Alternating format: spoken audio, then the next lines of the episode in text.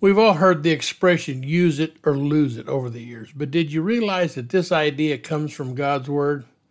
When Jesus Christ was interested in teaching his followers about faithfulness, he used money as his illustration. I've already covered the parable of the unjust steward.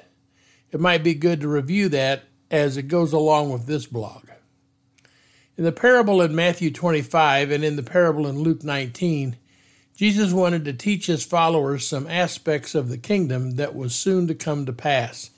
In these records, the master gave his servants certain amounts of money and told them to do business or trade with the money until he returned.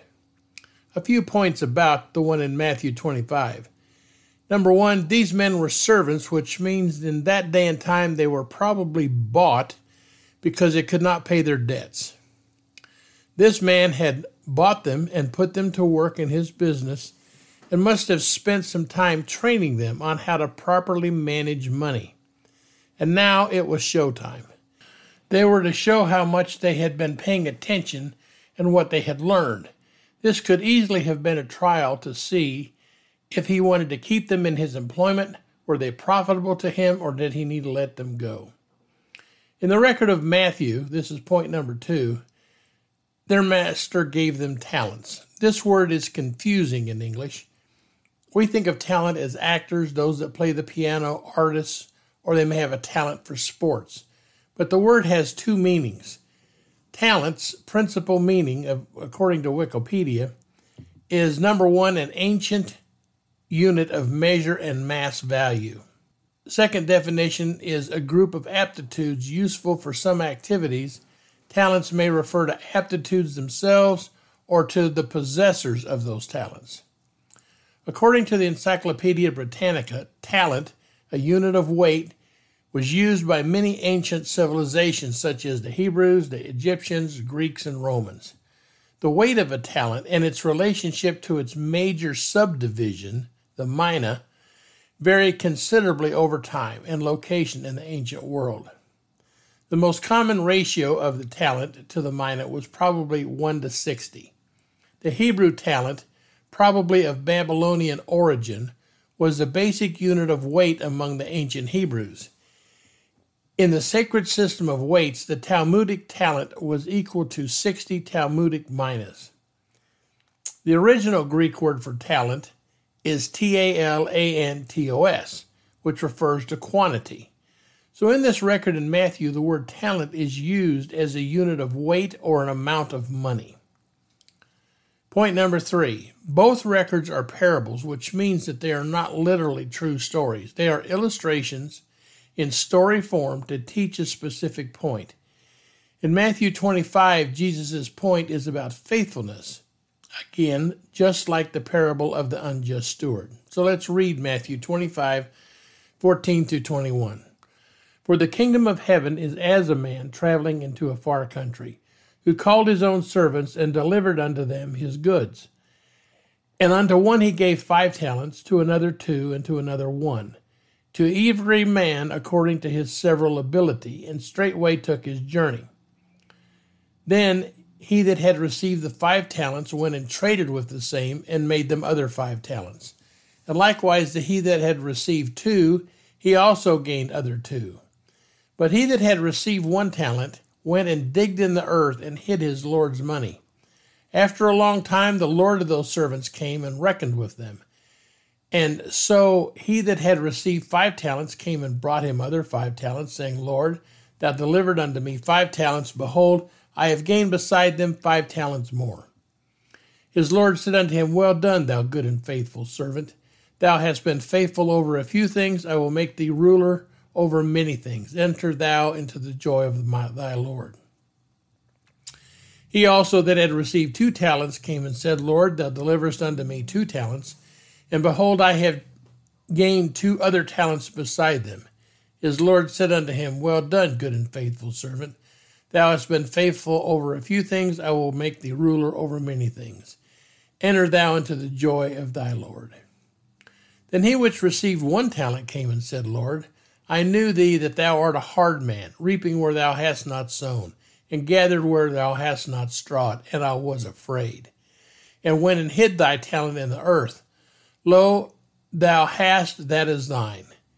His Lord answered and said unto him, Thou wicked and slothful servant, thou knewest that I reaped where I sowed not, and gathered where I had not strawed. Thou oughtest therefore to have put my money to the exchangers, and then at my coming I should have received my own with usury or interest.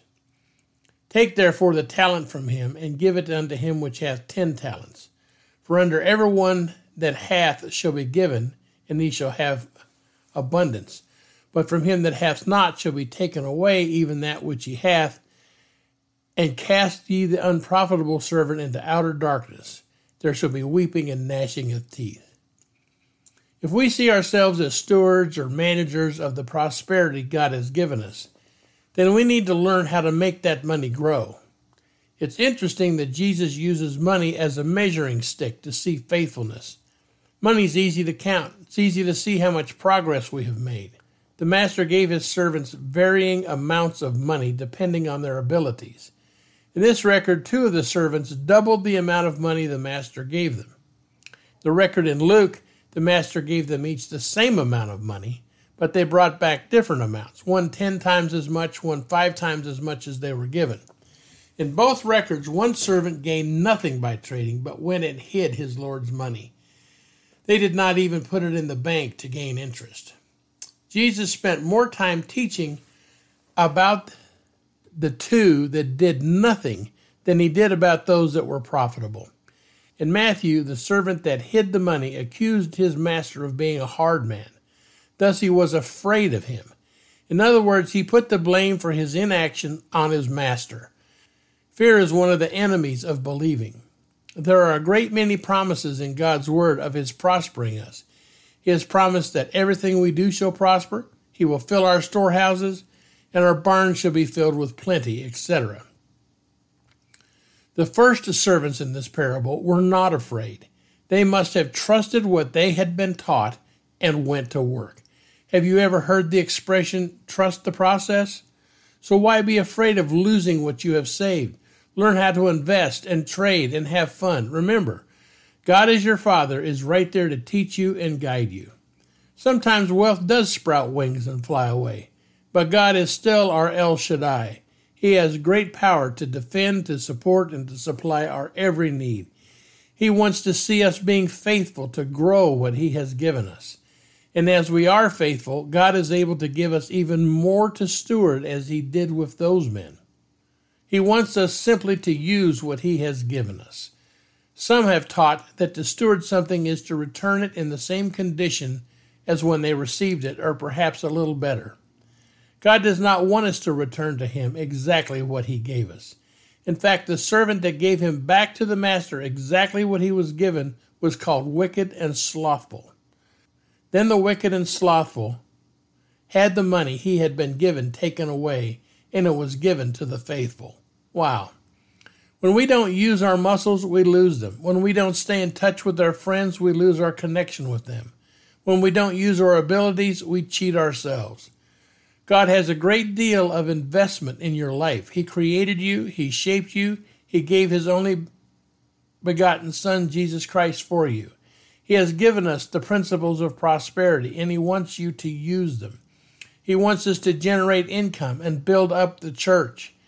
If we can learn to be faithful stewards of the things of this life, the unrighteous mammon, the prosperity he gives us, then we show ourselves to be faithful servants of our Father, and he can trust us with even more of the spiritual side of life. Use it or lose it. This too is part of the prosperous life. Deuteronomy 8:18 8, says, "But thou shalt remember the Lord thy God, for he it is that giveth thee the power to get wealth that he may establish his covenant which he sware unto thy fathers as it is this day.